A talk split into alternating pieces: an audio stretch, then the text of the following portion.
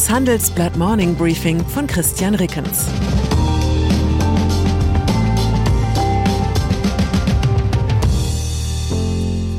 Guten Morgen allerseits. Heute ist Montag, der 3. Januar, und das sind heute unsere Themen.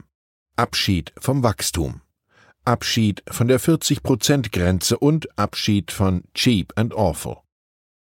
Gesenkte Konjunkturerwartungen. Immer deutlicher zeigt sich, die Corona-Pandemie markiert in Deutschland einen ökonomischen Epochenbruch.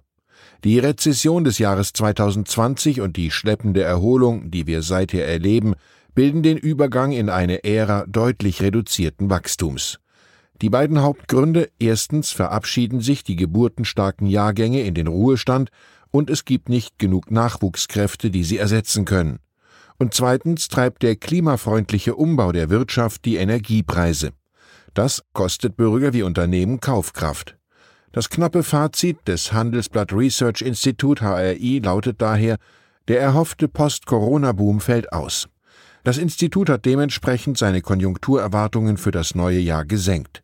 Die HRI-Ökonomen gehen jetzt für 2022 von 3,4 Prozent Wirtschaftswachstum in Deutschland aus, das sind 0,3 Prozent weniger als in der Prognose vom September. 2023 dürfte die Wirtschaft dann um 2,3 Prozent zulegen. Damit liegt das HRI einmal mehr am unteren Rand des Prognosespektrums. Abschied vom Wachstum. Bereits im Herbst 2020 hatte sich das HRI skeptischer als andere Institute gezeigt und recht behalten. Damals waren mehr als 5% Wachstum für 2021 prognostiziert worden. Das HRI hatte dagegen mit 2,7% eine eher verhaltene Erholung vorausgesagt, die exakt so eingetroffen ist. Jetzt erklärt HRI-Präsident Bert Rürup, ab Mitte dieses Jahres werden die strukturellen Probleme in der deutschen Volkswirtschaft wieder in den Vordergrund rücken.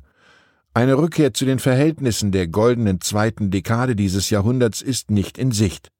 Mit anderen Worten, wirtschaftlich gesehen waren Deutschlands beste Jahre zwischen der Finanzkrise von 2009 und der Corona-Krise von 2020. Wir haben sie verschwendet wie ein Firebeast, das seinen Lottogewinn durchbringt. Abschied von der 40-Prozent-Grenze. Ein Beispiel für die vorherige These, die letzten beiden Kabinette Merkel haben die Sozialversicherung mit neuen Wohltaten wie Mütter- oder Mindestrente überfrachtet anstatt das System sturmfest zu machen für den absehbaren demografischen Wandel. Jetzt zeigt sich, die von der Bundesregierung propagierte Obergrenze von 40 Prozent des Bruttolohns bei den Sozialversicherungsbeiträgen wird fallen. Bis zum Ende der Legislaturperiode droht ein Anstieg auf 43,2 Prozent, mahnen die Ökonomen Thies Büttner und Martin Werding im Handelsblatt. Steigende Energiekosten. Ähnlich saumselig hat Deutschland in der Energiepolitik agiert. Jetzt müssen wir in wenigen Jahren an Dekarbonisierung nachholen, was in den goldenen Jahren vertrödelt worden ist. Das hat bereits jetzt höchst konkrete Folgen. Wir haben uns entschlossen, an unserem Produktionsstandort in Freital eine Produktionslinie komplett abzustellen. Das gilt auf unbestimmte Zeit, sagt Stefan Jugel, Geschäftsführer der Glashütte Freital im Handelsblatt. Auf der Basis der aktuellen Energiekosten mache die Produktion keinen Sinn. Die Energiekosten seien höher als der Umsatz, so Juge. Das Unternehmen in Sachsen, das 1802 gegründet wurde, produziert mit 140 Mitarbeiterinnen und Mitarbeitern Flaschen und Gläser auf insgesamt zwei Produktionslinien. Die zweite Linie wird laut Jugel auf 25 Prozent der Kapazität heruntergefahren. Streit um Atomenergie. Kleiner Trost für Deutschland. Sollte unsere Dekarbonisierungsstrategie aus dem Ruder laufen, werden wir zur Not immer noch Atomstrom von unseren französischen Freunden importieren können und uns vermutlich weiterhin über deren Vorliebe für Kernkraft aufregen. Wie am Neujahrstag bekannt geworden ist, will die EU-Kommission Investitionen in Atomkraft und Erdgas unter bestimmten Bedingungen als klimafreundlich einstufen. Ein begrüßenswerter Akt des Pragmatismus analysiert unser Brüsseler Büroleiter Moritz Koch auch wenn die Grünen das anders sehen. Abschied von Cheap and Awful. Steht in Ihrem Hinterkopf das Kürzel C und A auch für Cheap and Awful? Dann sind Sie in guter Gesellschaft vieler Konsumentinnen und Konsumenten. Unsere Reporterin Anja Müller hat die neue Chefin der notorisch verschwiegenen Textilkette mit diesem billig und schrecklich Klischee konfrontiert.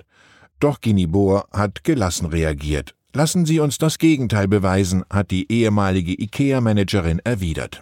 Ihr Ziel für C&A in fünf Jahren sei ein Omnichannel-Anbieter, der langlebige, nachhaltige Kleidung zu einem bezahlbaren Preis anbietet.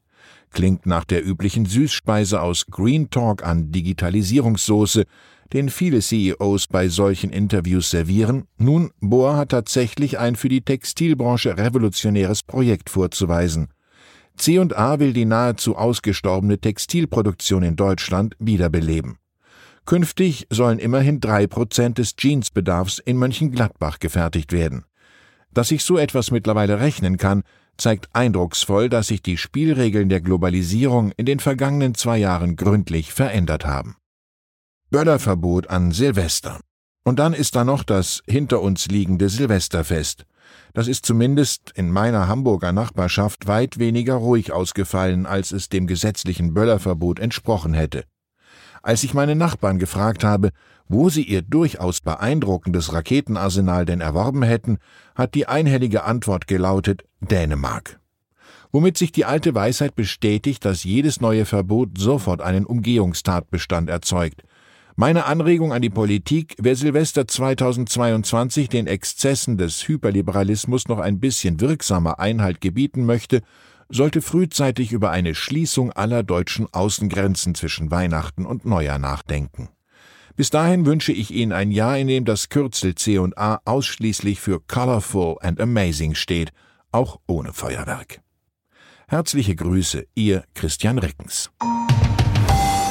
Das war das Handelsblatt Morning Briefing von Christian Rickens, gesprochen von Peter Hofmann.